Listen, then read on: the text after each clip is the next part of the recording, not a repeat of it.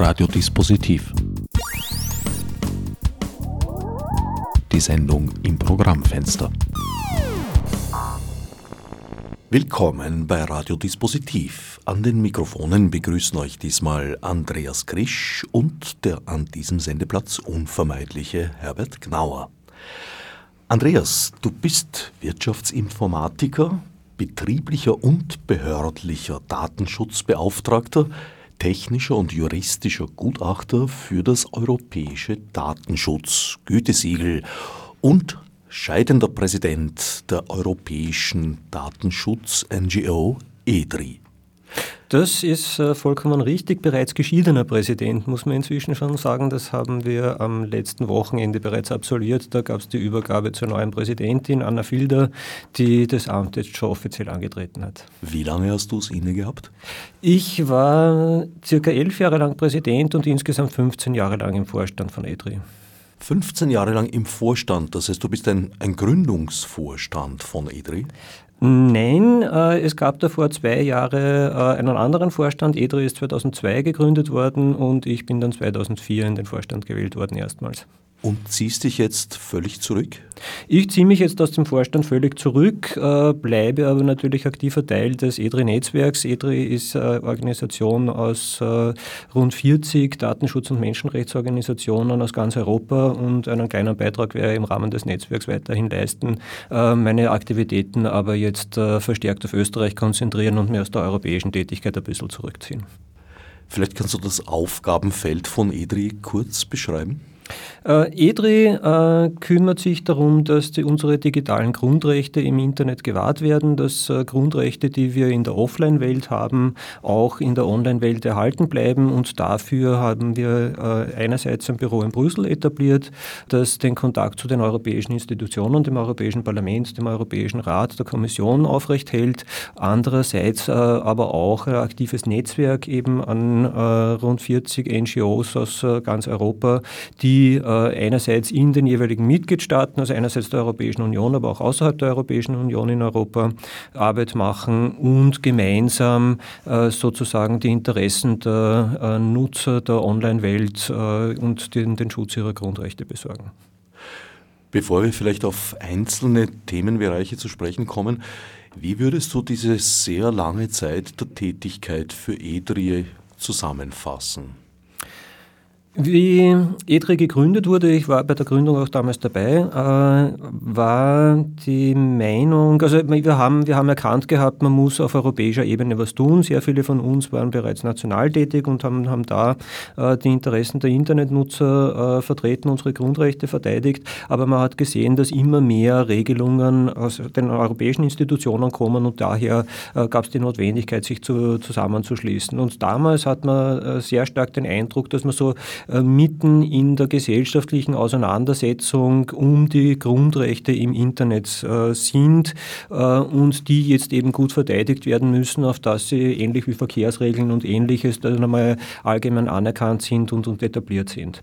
Der große Irrtum, den wir damals begangen haben, war zu glauben, dass wir mittendrin sind. Das war falsch. Wir waren ganz am Anfang dieser Diskussion und ich bin mir heute nicht sicher, ob wir in der Mitte schon angekommen sind oder uns uns noch immer erst im ersten Drittel dieser, dieser Debatte bewegen, weil äh, Politiker und Entscheidungsträger in den europäischen Mitgliedstaaten äh, offenbar ein Problem damit haben, eine konsistente Erzählung von Europa, von den Grundrechten in Europa äh, aufrechtzuerhalten. Wir haben beispielsweise die Charta der Grundrechte der Europäischen Union, wo ein Grundrecht auf Datenschutz, ein Grundrecht auf Schutz der Privatsphäre und ähnliche Dinge verankert sind. Gleichzeitig werden aber auf der gleichen europäischen Ebene immer wieder äh, Gesetzestexte verabschiedet oder Vorschläge eingebracht, die genau an diesen Grundrechten äh, Einschnitte machen wollen, diese beschneiden und reduzieren wollen. Das heißt, die, die große Übereinstimmung in Europa, dass der Kern unserer, unserer Gesellschaft, nämlich die Grundrechte, die in dieser Charta verankert sind, äh, für alle gelten und unantastbar sind, da tut sich die Politik offensichtlich noch schwer damit. Und solange das so ist, äh, werden Organisationen wie EDRI dringend notwendig sein, um eben genau diese Grundrechte in der Online-Welt zu verteidigen. Nicht so überraschend in einer Zeit, in der in Österreich zum Beispiel Nationalratsabgeordnete sich äußerst schwer tun, sich damit abzufinden, dass Gesetze auch für Politiker in ihrem Gestaltungsraum eine gewisse Bedeutung haben sollten. Äh, ja, es ist äh, erstaunlich, dass das manchen überrascht, dass äh, auch er oder sie von Gesetzen, insbesondere dann von der Verfassung oder von der Charta der Grundrechte oder den Menschenrechten mit umfasst ist. Aber genau darum geht es ja auch in der ganzen Sache, dass die Leitlinien, die, die Grundfesten unserer Gesellschaft und unserer Demokratie, die haben ja nicht jetzt rein aus Jux und Tollerei festgelegt, sondern genau für schwierige Zeiten, wo es eben diese Leitlinien dann auch braucht und wo es dieses Korrektiv braucht. Und insofern ist es denke ich, eine ganz gesunde äh, Angelegenheit, äh, Politikerinnen und Politiker dann bei solchen Gelegenheiten auch darauf hinzuweisen, dass auch ihrer Tätigkeit gewisse Grenzen gesetzt sind. Du hast vorhin gemeint, ihr habt euch anfangs inmitten einer Entwicklung gewähnt, um dann festzustellen, dass es erst der Anfang derselben ist. Überspitzt formuliert, führt ihr seit damals Rückzugsgefechte?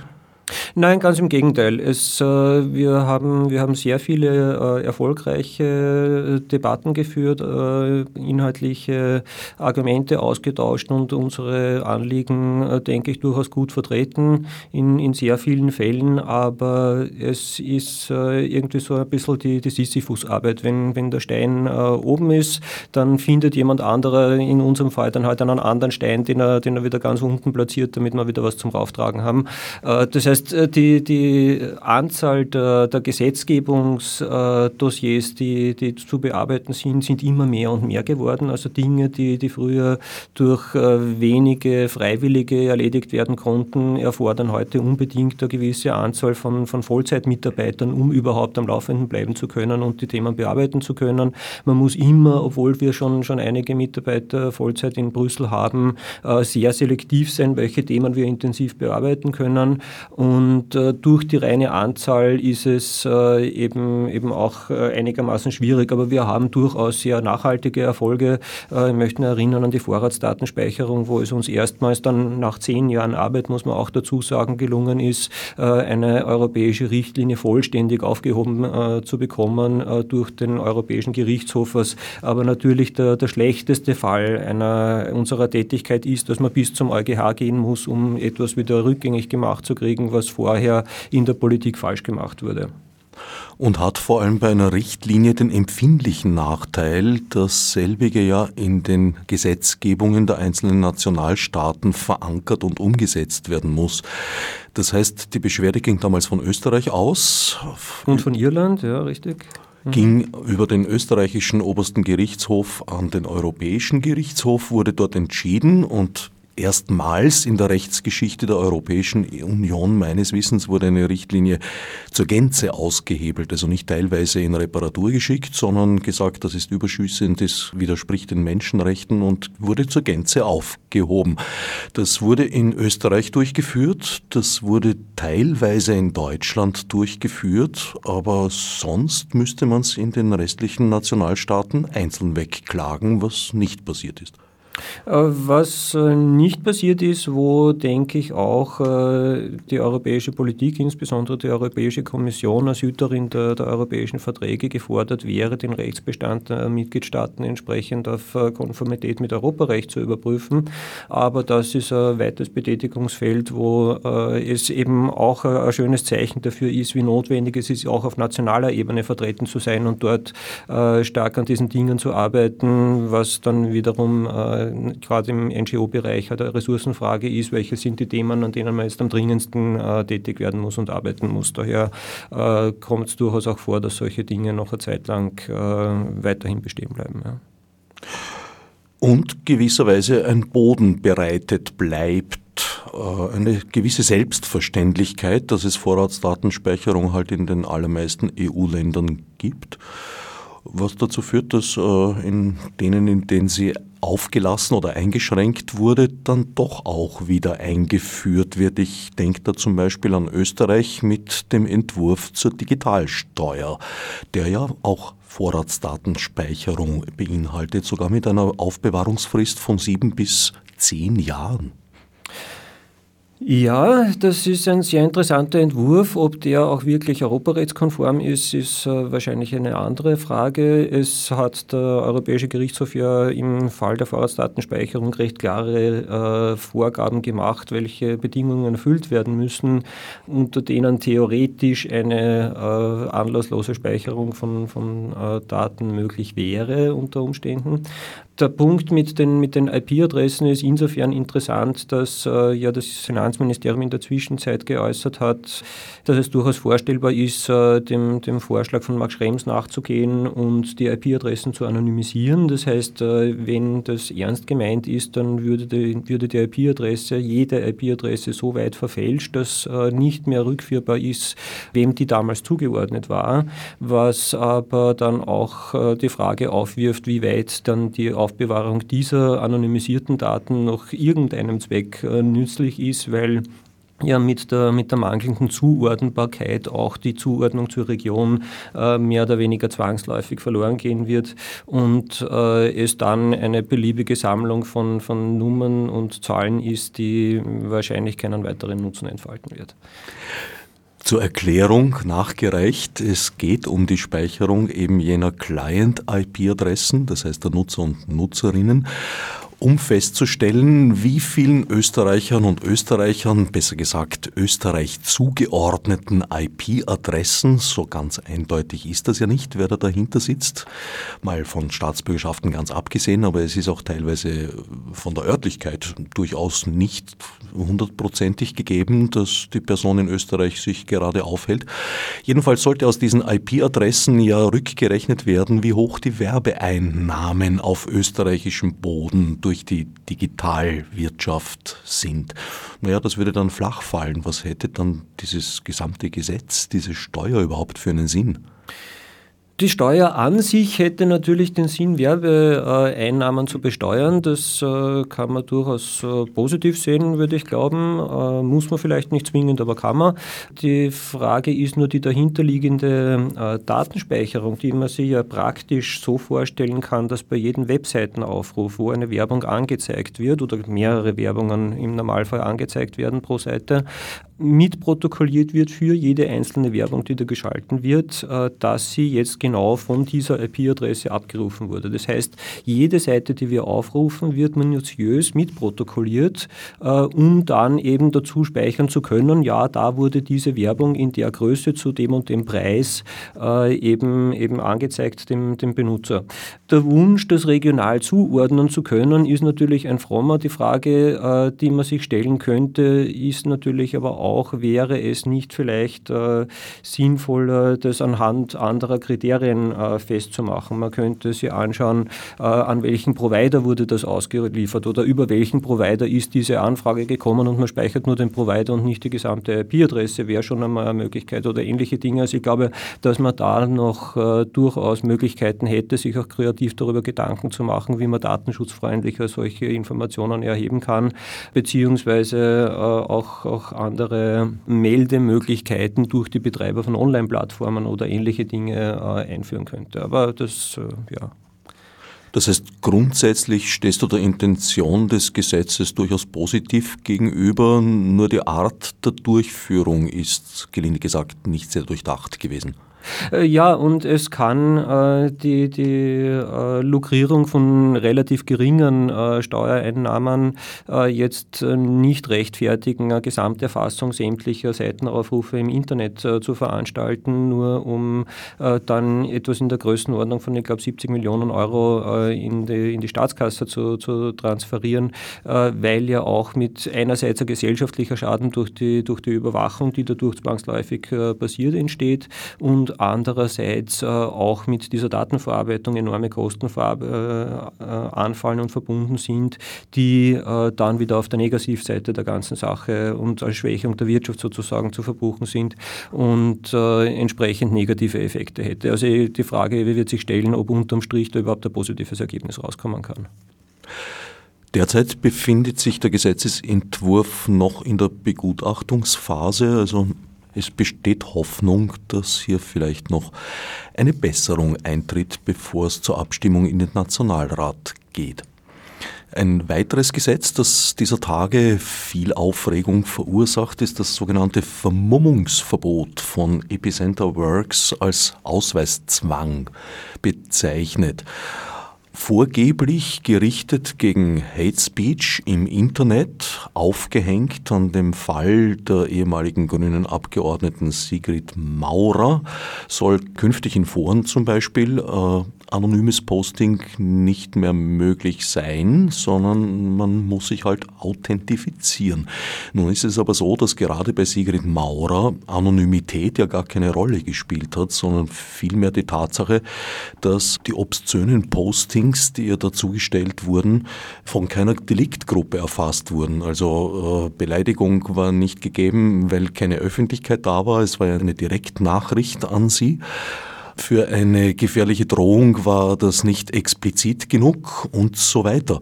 Also eigentlich schießt man da mit der Kanone in die falsche Richtung. Ja, es ist vor allem unklar, welches Problem dieses Gesetz lösen möchte, weil ja, wie du richtig sagst, äh, die Problemstellung eine völlig andere ist. Es hat im konkreten Anlassfall eben kein passendes Gesetz gegeben, das äh, entsprechende Strafmöglichkeiten vorgesehen hätte.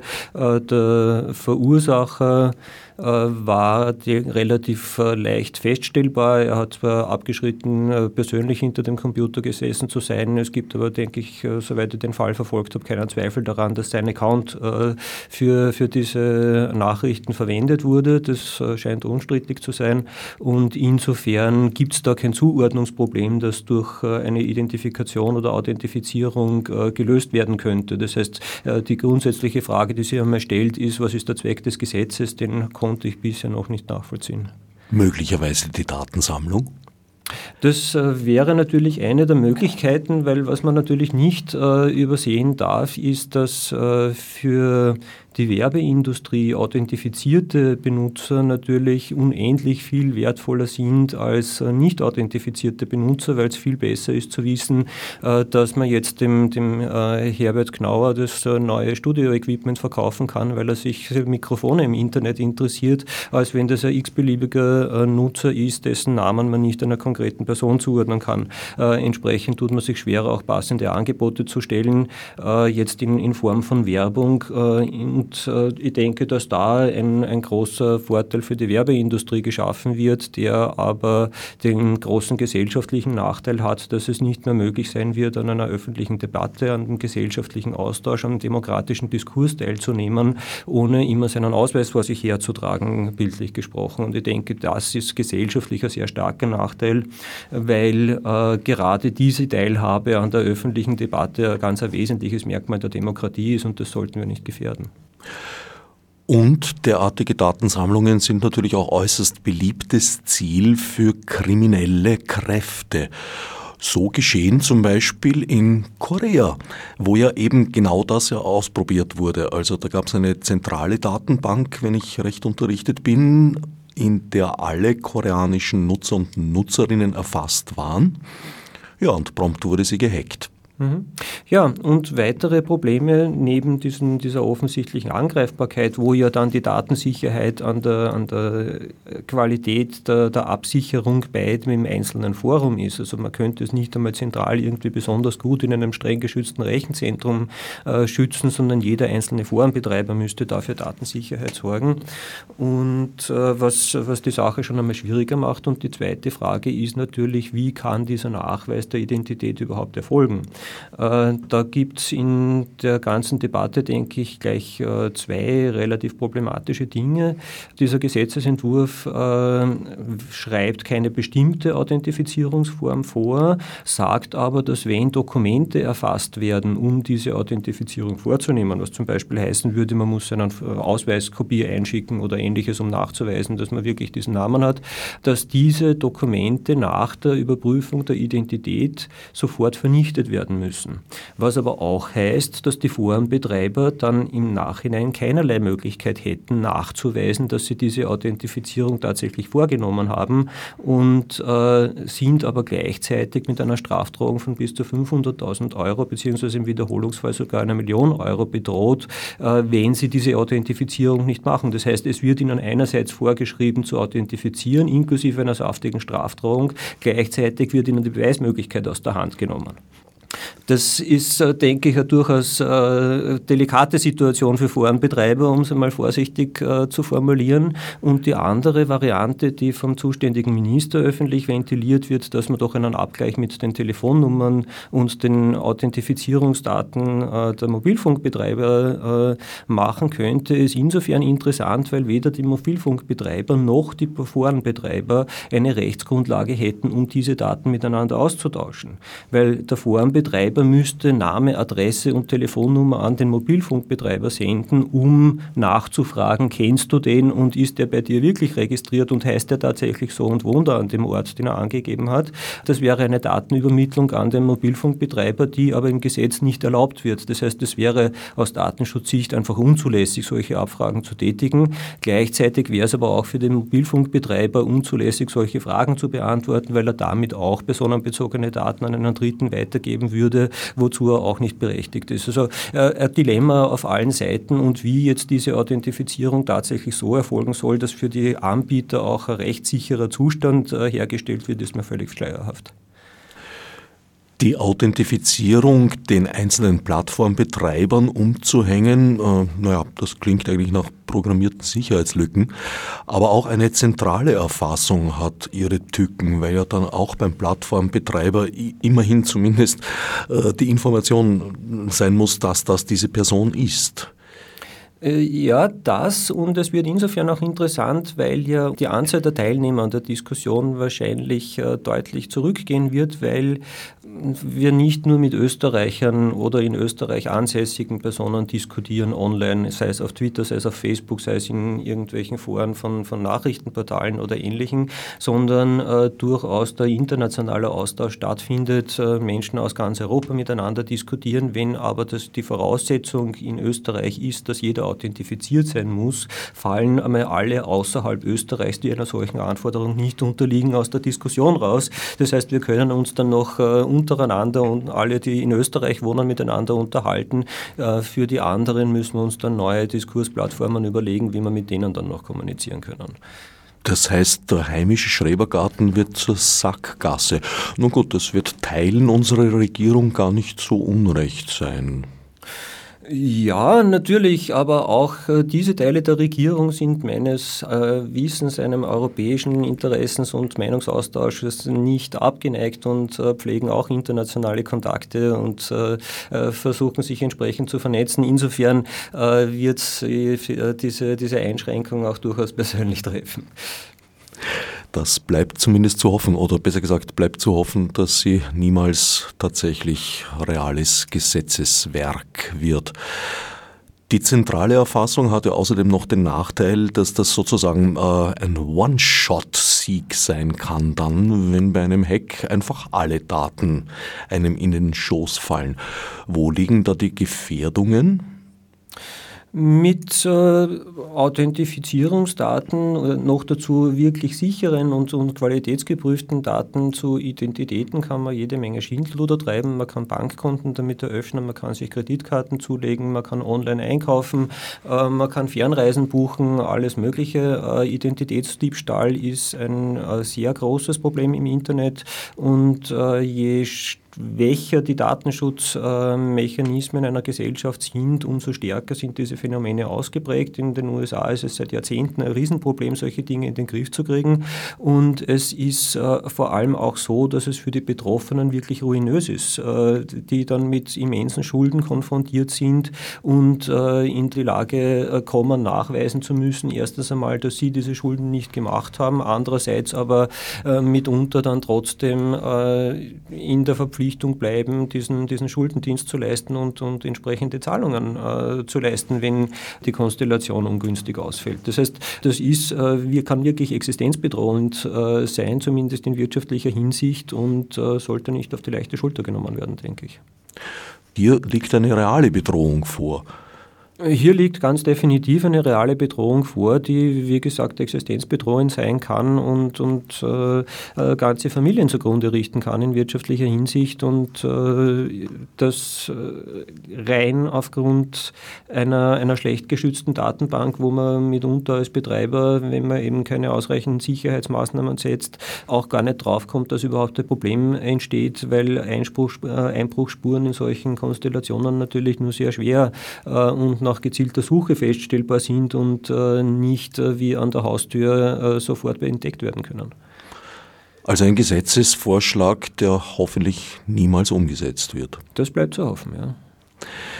Begleitet wird das Ganze, das Füllen der Datentöpfe, ja auch von einer Bestrebung, die Abschöpfung dieser gesammelten Daten europaweit leichter betreiben zu können in Form der E-Evidence-Verordnung, die gerade auf EU-Ebene auf dem Wege ist, die bedeuten würde, dass bislang im Zuge von Rechtshilfeabkommen gestellte Polizeiauskünfte ja in dem Land in dem die Auskunft erteilt werden soll, also zum Beispiel Österreich, als allererstes mal geprüft wird, ob das Delikt, um das es da geht, nach österreichischem Recht überhaupt ein Delikt ist. Ist das nicht der Fall, wird die Auskunft abgelehnt.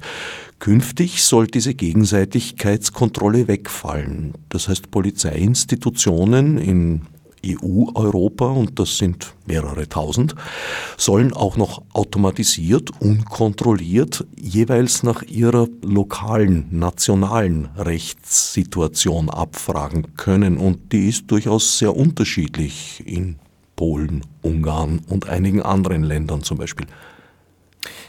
Ja, man kann es vielleicht äh, zusammenfassend äh, so beschreiben, dass wir dann im Punkto Rechtsschutz das schlechteste Niveau aus ganz Europa bekommen, weil äh, jeweils die niedrigsten Kriterien anzusetzen sind und alles, was irgendwo in Europa irgendwo möglich ist, wird dann auch in Österreich möglich. Äh, und da können bei uns die Schutzmaßnahmen und die Beschränkungen für, für Auskünfte an Strafverfolgungsbehörden äh, noch so ausgewogen und, und gut demokratisch ausbalanciert sein, wenn es irgendwo in der Europäischen Union ein niedrigeres Schutzniveau gibt, wo das weniger ausbalanciert ist und weniger sorgfältig gemacht wurde, dann ist dieses Niveau für Anfragen von Behörden aus diesem Staat äh, eben anzuwenden und äh, unser, unser Schutz, den wir vermeintlich im eigenen Land äh, haben, äh, wäre entsprechend dann ausgehöhlt. Meine Vorstellung von Europa wäre eher, dass wir ein gemeinsam hohes Schutzniveau erreichen und uns gut überlegen, welches gemeinsame Schutzniveau wir haben und halten wollen und unsere Regeln auf dieser Basis machen und nicht die schwächsten Schutzmechanismen äh, aus, aus ganz Europa sammeln, um die Grenzen so niedrig, niedrig wie möglich anzusetzen. Der einzige Vorteil in diesem Fall, den ich erkennen kann, läge darin, dass es sich eben um eine Verordnung handelt, die man auch zentralisiert wegbekommen könnte durch eine Klage. Die könnte man zentralisiert wegbekommen durch eine Klage, das ist richtig. Äh, Problem mit solchen Klagen ist aber eben, dass äh, sie sehr zeitaufwendig sind und äh, man sehr, sehr hohe Hürden hat, um so weit zu kommen, dass man, dass man dann schlussendlich beim, beim EuGH landet und dort erfolgreich seinen Fall vertreten kann. Wie gesagt, im, im Bereich der Vorratsdatenspeicherung vom ersten Vorschlag, eine Vorratsdatenspeicherung-Richtlinie zu machen, bis zur tatsächlichen Abschaffung wieder sind mehr als zehn Jahre vergangen äh, an intensiver Arbeit, um äh, diese Situation wieder zu sanieren. Das heißt, man kann äh, da wirklich mit sehr langen Zeiträumen rechnen, bis sowas wieder, wieder saniert werden kann und vor allem auch sehr viel Ressourcen und Arbeit, äh, die erforderlich sind, um, um da wieder zu einem äh, angemessenen Schutzniveau zu kommen. Augenblicklich ist das noch ein Vorhaben. Es liegt dann noch kein Entwurf vor meines Wissens. Es äh, ist in der Entwurfsphase und, und wird auf europäischer Ebene äh, eifrig diskutiert. Es ist äh, aber sicherlich äh, jetzt genau die Zeit, wo man äh, sowohl auf nationaler als auch auf europäischer Ebene äh, klar zum Ausdruck, Ausdruck bringen sollte, welche Probleme diese Verordnung oder dieser Vorschlag mit sich bringt und dass die nach Möglichkeit vermieden werden. Wie würdest du die Chancen einschätzen, dass diese Verordnung verhindert werden kann? Das ist sehr schwierig zu beantworten. Wir haben jetzt in den nächsten Monaten äh, Wahlen zum Europäischen Parlament. Da wird sehr viel äh, an öffentlicher Debatte zu europäischen Themen stattfinden. Es wird sehr stark darauf ankommen, äh, welche politischen Gruppierungen im nächsten Europäischen Parlament in welcher Stärke vertreten sein werden. Und davon wird es dann, denke ich, schlussendlich auch abhängen, inklusive natürlich den nationalen politischen Verhältnissen, äh, was unterm Strich bei der Sache rauskommen kann. Also von, aus heutiger Sicht sehr schwer schwer einschätzbar, welche Mehrheiten sich da bilden könnten. Augenblicklich ist die Idee der E-Evidenzverordnung ja noch nicht in großer Breite angekommen, würde ich mal sagen. Wissen sehr viele Menschen noch gar nichts davon. Die, die Debatte wird sicherlich öffentlich noch zu führen sein. Ja, das ist äh, keine Frage, dass äh, da durchaus noch mehr Information äh, ganz gut tun würde. Ein anderes Thema, das auch Jahrzehnte, um nicht zu sagen Jahrhunderte lang eher im Verborgenen blühte und dann so, ja, in Österreich, wenn ich mich recht erinnere, so um 2012 erstmals eine breitere Öffentlichkeit bekommen hat, ist das Urheberrecht. Ja, du verdrehst ein wenig die Augen. Man tut sich ein bisschen schwer, weil man hat in den letzten Wochen und Monaten ja sehr viel darüber gehört, gesprochen. Jetzt ist im Europäischen Parlament tatsächlich eine Urheberrechtsrichtlinie in diesem Fall beschlossen worden, wo ein Teil, nämlich das Leistungsschutzrecht für Zeitungsverlage, aus meiner Sicht so abstrus ist, dass vor einigen Jahren der deutsche Urheberrechtsspezialist Till Kreuzer gemeint hat, naja, es sagen eigentlich alle in der Branche, das ist so schräg und so daneben, das wird sicher nie was. Allerdings hat er eingeräumt, wäre das bereits bei einigen Gesetzesvorhaben, Vorschriften der Fall gewesen, die es dann doch gegeben hätte. Genau das ist jetzt eingetreten. Artikel 11 nach neuer Erzählung Artikel 15 wurde genauso beschlossen wie Artikel 13 nach neuer Erzählung 17, wobei 11 aus meiner Sicht als unklug einzuschätzen ist, vor allem vor dem Hintergrund, dass es ja bereits Versuche gab, das umzusetzen, die krachend gescheitert sind und das Gegenteil eigentlich der Intention erreicht haben. Hingegen Artikel 13 bzw. 17, der implizit die Upload-Filter vorschreibt, das ist aus meiner Sicht ein wahres Desaster. Wie würdest du das beurteilen? Es fällt mir ad hoc sehr schwer, ein anderes Wort als Desaster zu finden, um äh, diese Bestimmung zu beschreiben. Das Problem an der Sache ist, dass äh, wiederum jede Form der Meinungsäußerung und der, der künstlerischen Betätigung oder generell der, der, Bereitstellung von Informationen im Internet einer Inhaltskontrolle unterworfen werden sollen, nämlich einer Inhaltskontrolle dahingehend, ob äh, die Dinge, die da veröffentlicht werden, bereits einmal von jemand anderem veröffentlicht wurden oder von jemand anderen urheberrechtlich geschützt sind und, und äh, dem entsprechende Rechte zustehen. Äh, Problem damit ist, dass solche automatisierten äh, Abgleiche und das muss aufgrund der Menge automatisiert erfolgen, das wird manuell nicht möglich sein, äh, sich äh, rein prinzipbedingt sehr schwer damit tun werden, Kunst zu erkennen, äh, sich sehr schwer damit tun, äh, Satire zu erkennen, äh, auch mit Zitaten und dem richtigen Umfang von Zitaten etc. wahrscheinlich nur sehr schwer umgehen können. das heißt, sehr viele der legalen Nutzungen von bestehenden Inhalten sind in der Gefahr, durch durch solche äh, Automatismen und solche Filter äh, einfach ausgefiltert und blockiert zu werden, was einer konkreten Beschränkung einer, einer Meinungsäußerung, einer künstlerischen Entfaltung und der Veröffentlichung von künstlerischen Werken entgegenstehen würde. Andererseits ist es grundsätzlich auch als problematisch einzustufen, wenn jede Form der Äußerung äh, einer Vorabkontrolle durch private Betreiber unterworfen wird. Es wäre durch öffentliche Betreibung nicht wesentlich besser, aber dass die Kontrolle Kontrolle auch noch durch Private erfolgt, die da in gewisser Weise äh, die, die privatisierte Polizei spielen äh, für, für Urheberrechtsthemen, äh, macht die Sache auch nicht besser. Das heißt, insgesamt wird dadurch den großen Anbietern solcher Technologien Geschäftsfelder eröffnet, weil nur die Großen in der Lage sein werden, äh, entsprechende Datenbasis an geschützten Werken überhaupt äh, aufrechtzuerhalten und, und bereitzustellen.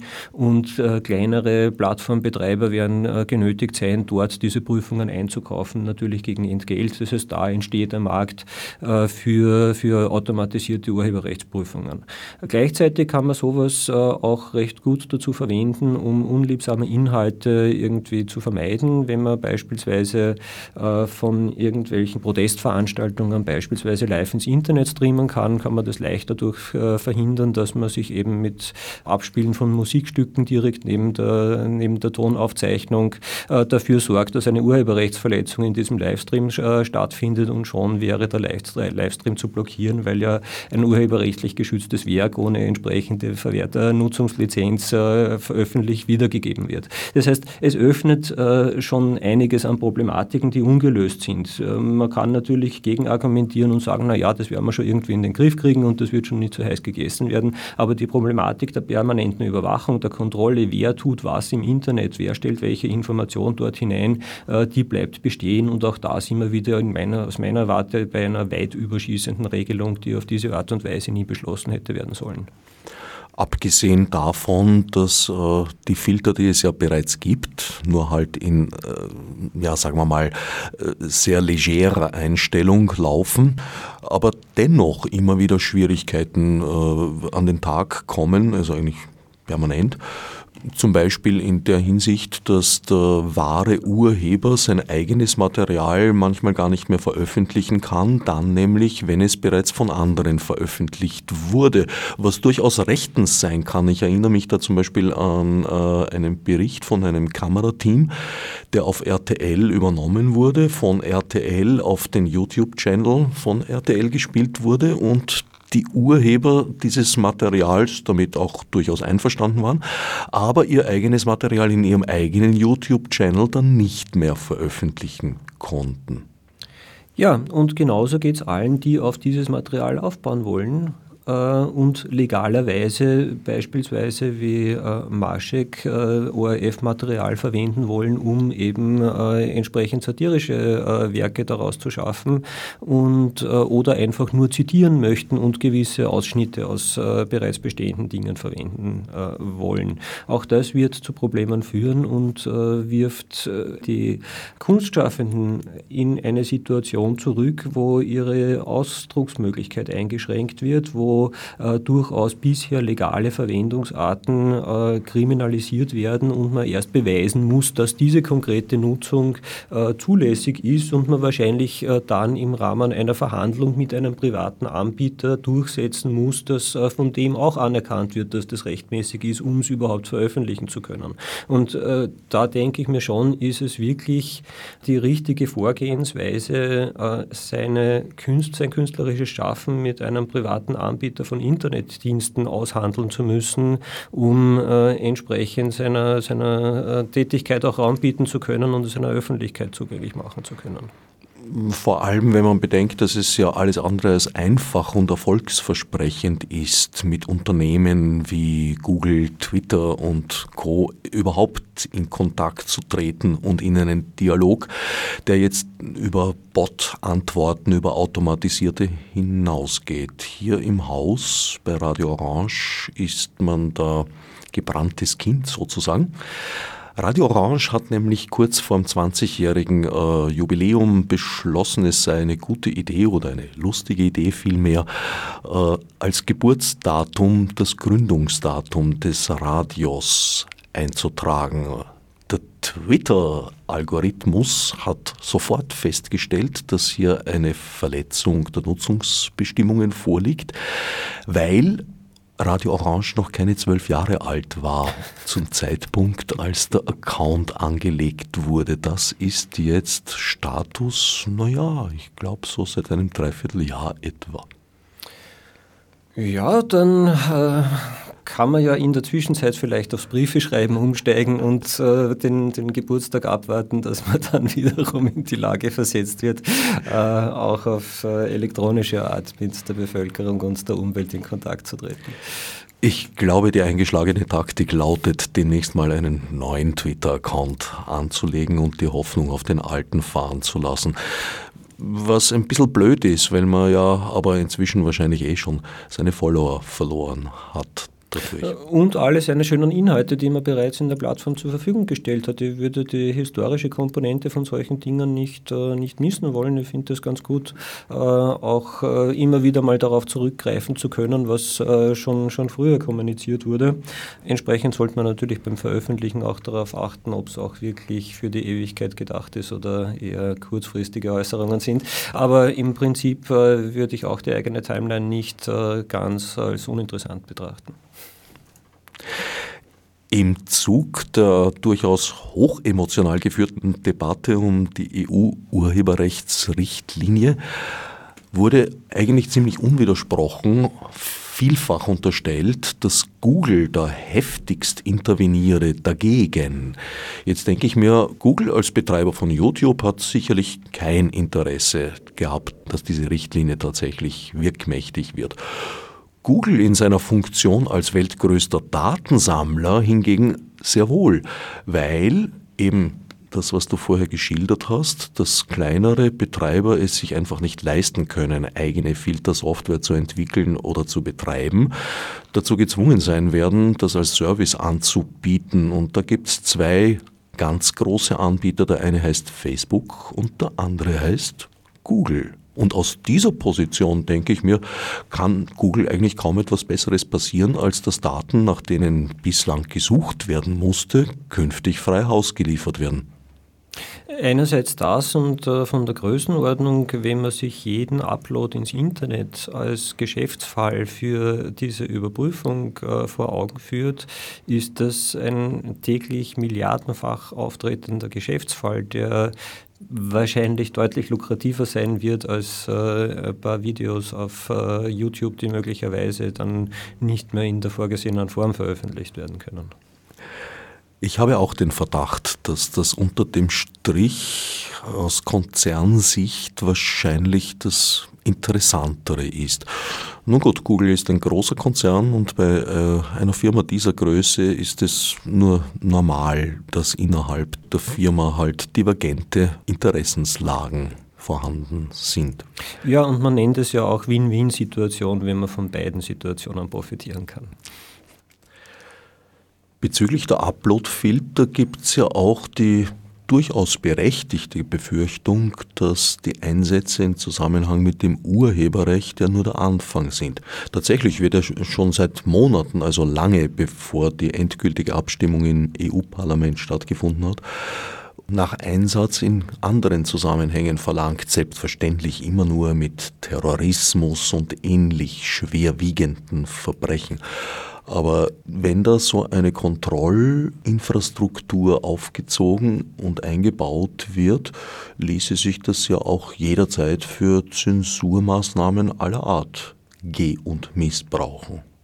Das ist generell die, die Problematik mit derartigen Technologien, sei es jetzt der Kommunikationsüberwachung, sei es der, der automatisierten Kontrolle von Uploads oder ähnlichen Dingen, dass äh, man sehr viel Vertrauen dafür braucht, äh, eben daran zu glauben, dass diese Dinge nur für die äh, vorgesehenen Zwecke verwendet werden.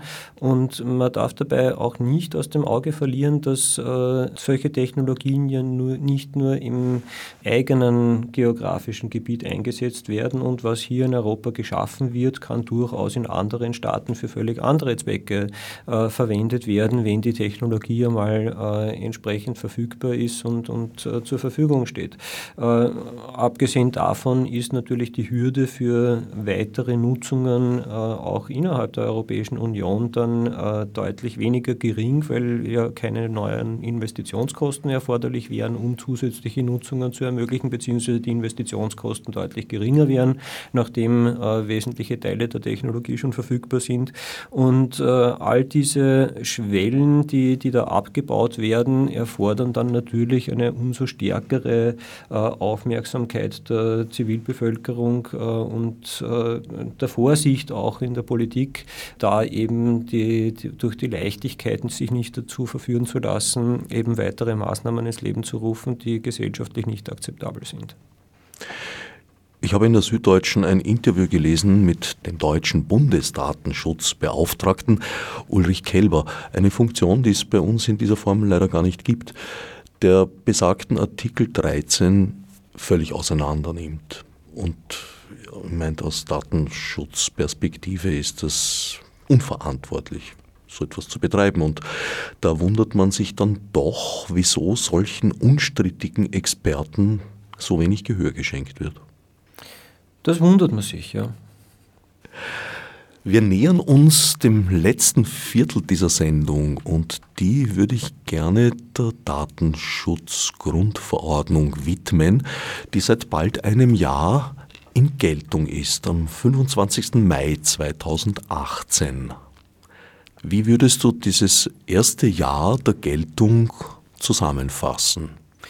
Das erste Jahr der Geltung war, würde ich sagen, sehr abwechslungsreich. Es äh, war vor dem Wirksamwerden am 25. Mai, äh, denke ich, in sehr vielen Unternehmen, Organisationen, Behörden äh, die Anspannung relativ groß, die Deadline und das Wirksamwerden äh, noch äh, so zu erreichen, dass der Zustand der eigenen Datenverarbeitung auch einer Überprüfung gegebenenfalls standhalten kann nach den neuen Regelungen, weil da ja sehr viel an Dokumentationsnotwendigkeiten aufgetreten ist, die vielleicht äh, davor nicht ganz so geflissentlich äh, äh, verfolgt wurden, wie es äh, auch nach der vorigen Rechtslage vielleicht schon notwendig gewesen wäre. Das heißt, da gab es anfangs schon, schon einiges an Unsicherheiten, einiges noch an Last-Minute-Aktivitäten, um die, die Deadline gut erreichen zu können. Und dann ist aber, denke ich, so aus meiner Wahrnehmung relativ schnell einmal Entspannung eingetreten, wo durchaus auch die gesetzgeberischen Aktivitäten der neuen österreichischen Bundesregierung einen Beitrag dazu geleistet haben, die ja im Datenschutzgesetz verankert haben, dass die Datenschutzbehörde zuerst beraten und erst bei weiteren Verstößen dann strafen möge. Das ist, denke ich, von sehr vielen falsch interpretiert worden als Freibrief, dass man sich fürs Erste ohnehin nicht allzu viel äh, Gedanken machen muss um den Datenschutz und man dann noch eine zweite Chance bekommt, äh, um es äh, dann äh, zu verbessern, wenn es soweit wäre wäre. Es wiegen sich also, denke ich, schon, schon einige in Sicherheit. Es äh, hat aber in der Zwischenzeit, und das finde ich sehr positiv, auch schon einiges an Klarstellungen gegeben, wie die Datenschutzbehörden sowohl auf europäischer Ebene als auch die österreichische Behörde gewisse Dinge, die, die nicht äh, auf Punkt und Bleistrich ganz genau äh, festgelegt waren, interpretiert und wie sie damit umgeht. Und da gibt es schon, schon sehr viele Punkte, die jetzt deutlicher und, und besser behandelt werden können und man sich besser darauf einstellen kann, einfach weil es schon erste Entscheidungen gibt und man sieht, okay, in diese Richtung, also soll die, soll die Reise gehen. Und äh, so gesehen denke ich, wird es äh, von Tag zu Tag praktikabler und leichter umsetzbar, weil eben die, die offenen Punkte, wo es noch Unklarheiten gegeben hat, so schrittweise eben beantwortet werden. Ist diese straffreie Stellung, die die österreichische Bundesregierung in einem Begleitgesetz festgeschrieben hat, nicht auch ein Widerspruch zu geltendem EU-Recht? Das würde ich auch so interpretieren und es äh, hat auch die Datenschutzbehörde meines Wissens äh, in einer auf entsprechende Frage äh, geantwortet, dass sie selbstverständlich europarechtskonform äh, agieren wird und äh, insofern denke ich, ist der Maßstab eben auch die, die Vorgabe der äh, europäischen Verordnung und erst im weiteren Schritt wäre dann das nationale Recht zu prüfen und es wird aber der Anwendungsvorrang des Europarechts Rechts, äh, glaube ich, da deutlich zur Geltung kommen. Wie würdest du die Tätigkeit insbesondere der österreichischen Datenschutzbehörde nach diesem einen Jahr beurteilen? Die Datenschutzbehörde hat äh, aktuell gar keine einfache Arbeit, muss man, muss man sagen. Sie musste sich äh, auf sehr, einer sehr starken Umstellung ihrer, ihrer Tätigkeit äh, äh anpassen. Sie ist jetzt äh, weniger in der vorab äh, prüfenden Kontrolle tätig, also in der Genehmigung von Datenverarbeitungen, wie es davor der Fall war, sondern vielmehr aufgerufen, im Nachhinein Problemfälle zu, zu bearbeiten bearbeiten und, und zu entscheiden, Beschwerden äh, viel, viel stärker zu bearbeiten, äh, auch viel stärker hinauszugehen und, und aktiv selbst äh, Kontrollen bei Datenverarbeitern vorzunehmen. Das heißt, die Rolle hat sich da sehr stark gewandelt, was natürlich auch für so eine Organisation eine sehr starke Umstellung ist, äh, bis über lange Jahre eingeübte Verwaltungstätigkeiten äh, finden in dieser Art und Weise einfach nicht mehr statt, mussten neu definiert werden, umgestellt werden. Da gibt es sehr viel an organisatorischen Umstellungen, die notwendig waren. Es hat aber auch äh, sehr viel Notwendigkeit gegeben, die Zusammenarbeit der Datenschutzbehörden in Europa neu zu definieren, da Abläufe zu finden, sich untereinander abzustimmen, wie macht man das alles, wie kann das funktionieren. Also insofern denke ich gar keine leichte Aufgabe. Und äh, die Datenschutzbehörde hat jetzt kürzlich ihren ersten Tätigkeitsbericht nach der Datenschutzgrundverordnung vorgelegt. Aus den Zahlen dort sieht man, dass auch die Anzahl der Beschwerden durch Betroffene signifikant äh, gestiegen ist ist. Es gab im letzten Jahr über 1000 Beschwerden von äh, Betroffenen. Im Jahr davor waren es gerade einmal 150 oder 160 ungefähr. Das heißt, da auch deutlich gestiegener Arbeitsanfall, was sich auch darin zeigt, dass lediglich die Hälfte dieser Beschwerden im Vorjahr bearbeitet werden konnten. Das heißt, es äh, stapeln sich da jetzt die mittlerweile schon äh, die Beschwerden der Betroffenen und können durch die Behörde nicht äh, bearbeitet werden oder nicht zeitgerecht bearbeitet werden und mussten ins neue Jahr mitgenommen werden, was durchaus ein problematischer Zustand ist. Und ich bin ja irgendwie so der, der einsame Rufer im Wald seit vielen Jahren, was die Ausstattung der Datenschutzbehörde betrifft. Und äh, freue mich jetzt darauf hinweisen zu können, dass die Datenschutzbehörde selbst auch sagt in ihrem Tätigkeitsbericht, dass sie dringend mehr Personal und mehr Ressourcen benötigt, um ihren Aufgaben nachkommen zu können. Und mein Aufruf, äh, den ich seit Jahren wiederhole, ist genau der gleiche. Diese Behörde gehört ordentlich ausgestattet, braucht äh, ausreichend Ressourcen, ausreichend Personal, um unser Grundrecht auf Datenschutz, das sie hüten soll, auch gut hüten zu können. Ist das zusammenzufassen in, naja, Sie geben sich redlich Mühe im Rahmen der gegebenen Möglichkeiten, die halt ziemlich beschränkt sind? Die ziemlich beschränkt sind, richtig. Und äh, sie sind bemüht und, und äh, da gibt es überhaupt gar keinen Zweifel daran. Sie sind auch äh, sehr gut darin, denke ich, ihre Ressourcen äh, möglichst gut einzusetzen und, und äh, auch die, die Abläufe entsprechend zu gestalten. Nur sind die Aufgaben halt äh, sehr viele. Die Kooperation auf europäischer Ebene ist äh, viel stärker jetzt, als äh, das früher der Fall war. Und die Tätigkeit eine völlig andere. Und damit gibt es einfach auch andere Notwendigkeiten. Und es waren vorher schon zu wenige Mitarbeiter. Die sind zwar etwas aufgestockt worden, aber bei weitem nicht so sehr, wie es nach für die Datenschutzgrundverordnung notwendig wäre. Im Vorfeld ist sie ja recht heftig gebasht worden und nur von sehr wenigen eigentlich, vor allem in einer breiteren Öffentlichkeit, verteidigt. Ja, das äh, ist richtig. Die Auseinandersetzung um die Datenschutzgrundverordnung war eine der heftigsten der, der, Europäischen Union. Also ich denke, es hat nur sehr selten bis gar kein anderes äh, Rechtsetzungsverfahren in der Europäischen Union gegeben, das dermaßen umkämpft war.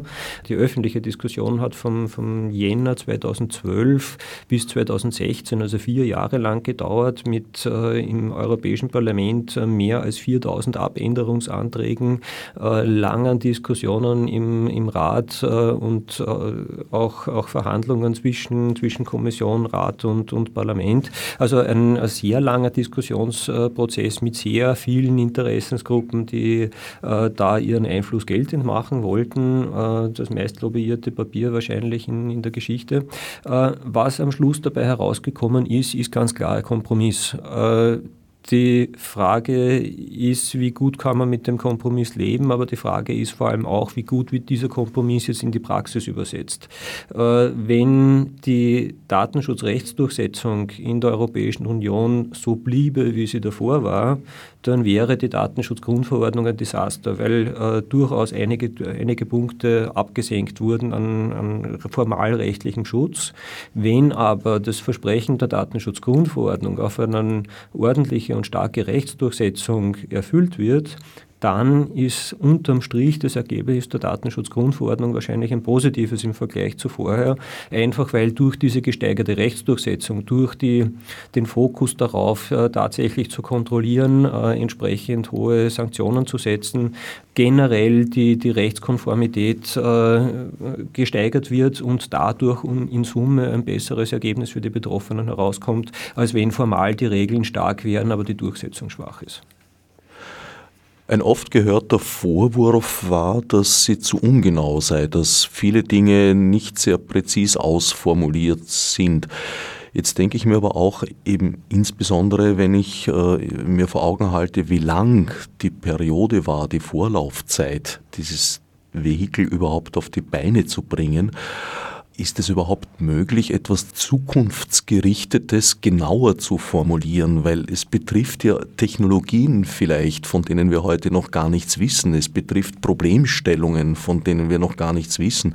Und jetzt zu sagen, ja, der Gesetzestext, die Verordnung gibt einen Rahmen vor und die detaillierte Ausgestaltung liegt bei den Gerichten die sich natürlich daran halten müssen, aber dennoch flexibler und etwas wendiger sind als äh, behäbige EU-Institutionen, die sich erst wieder 15 Jahre lang auf etwas einigen müssten. Ja, und äh, gerade wegen dieser langen Zeiträume ist es ja so, dass die Datenschutzgrundverordnung äh, auch den Datenschutzbehörden und, und deren äh, Praxis der Rechtsdurchsetzung äh, sehr starkes Gewicht gegeben hat, äh, dort die Möglichkeit gegeben hat, äh, Anpassungen in der Form vorzunehmen, dass eben Leitlinien beispielsweise erstellt werden können, wie bestimmte Regelungen ausgelegt werden, europaweit durch die Datenschutz Datenschutzaufsichtsbehörden und damit eben Hinweise zu geben, äh, wie bestimmte technische oder, oder gesellschaftliche Zusammenhänge von den Behörden im Lichte der Datenschutzgrundverordnung interpretiert werden und äh, auf die Art und Weise es auch die Anwendung, Anwendung zu erleichtern. Grundsätzlich ist es so, und das hat man auch bei der Vorgängerrichtlinie, äh, bei der, bei der Datenschutzrichtlinie gesehen, die ist im Jahr 1995 beschlossen worden, zu einer Zeit, wo Mobiltelefonie und Internet kaum noch verbreitet waren im Vergleich zu heute. Und äh, trotzdem waren die Regelungen gut und allgemein genug, um auch bis äh, zum Vorjahr äh, sozusagen eine geeignete Basis für Datenschutzrecht abzugeben. Man muss in solchen Dingen sehr allgemein und möglichst technologieneutral formulieren, um eben technischen Entwicklungen keine Barriere äh, da aufzubauen, sondern äh, das Gesetz eben flexibel an neue Technologien äh, anpassen, beziehungsweise im, im Rahmen neuer Technologien oder im Lichte neuer Technologien interpretieren zu können.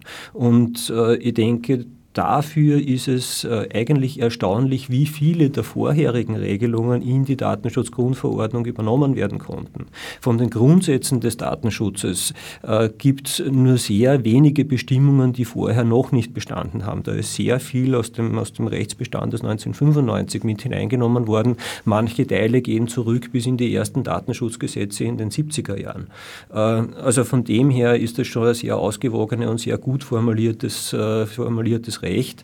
Natürlich ist es in der Praxis, in der Anwendung schwierig, insbesondere für jemanden, der nicht jeden Tag Datenschutz äh, macht, aus, aus der abstrakten Beschreibung der Datenschutzgrundverordnung jetzt seine Situation äh, korrekt zu verstehen, richtig einzuordnen und, und da die entsprechenden Lösungen zu finden. Sie ist, äh, es hat sicherlich die, die Notwendigkeit, gut erklärt zu werden. Es gibt sicher die, die Notwendigkeit für Interessensvertretungen, ihren Interessen Interessensgruppen ihren Mitgliedern auch Hilfestellung anzubieten und zur Verfügung zu stellen, weil nicht äh, jeder, jeder Bäcker am Eck muss jetzt äh, selbst die Datenschutzgrundverordnung lernen und neu interpretieren, sondern es werden alle Bäcker wahrscheinlich sehr ähnliche äh, Datenverarbeitungen haben und da wird man einmal wahrscheinlich eine Lösung machen können und wird 95 Prozent der, der Anwendungsfälle abgedeckt haben und der Einzelne muss sich dann nur mehr über seine verbleibenden 5 äh, Prozent noch Gedanken machen. Also ich glaube, da ist sehr viel auch an Effizienz möglich wenn branchenübergreifend oder innerhalb der Branche eben äh, Best-Practice-Lösungen auch entwickelt werden, mit Hilfestellung von Experten dann natürlich, aber eben für alle gemeinsam und dann kann man das auch ganz gut in den Griff kriegen. Das ist ja seit geraumer Zeit auch schon im Laufen. Einerseits äh, ja, gibt es Firmen wie die Deine, die Datenschutzagentur, die das als Service anbieten, andererseits aber auch von öffentlichen Stellen. Die Wirtschaftskammer hat da zum Beispiel, glaube ich, ganz gute Leitfäden teilweise für die Branchen zusammengefasst. Es gibt von manchen Branchenvertretern ganz, äh, ganz gute Informationen. Äh, es äh, hat sich aber noch kein wirklich einheitlich hohes Niveau von, von diesen Handreichungen etabliert, aber es gibt da durchaus Leuchttürme, wo man sagen kann, ja, also das kann man, kann man zweifellos einfach eins zu eins umsetzen und ist gut aufgestellt. Das, ja. Viele Themen haben wir angeschnitten, manches auch ein bisschen vertieft.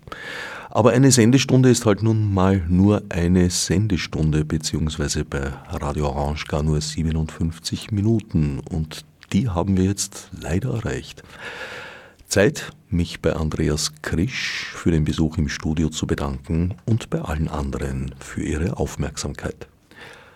Dennoch würde ich das Gespräch mit dir noch gerne weiterführen und wenn du nichts dagegen einzuwenden hast, in einer vollständigen Podcast-Version, die über die Radiofassung hinausgeht, dann anzubieten. Das würde mich sehr freuen. Ich spreche gerne noch weiter mit dir. Na dann, auf geht's. Als Nef Margot mit Fiz disso, preciso doidar.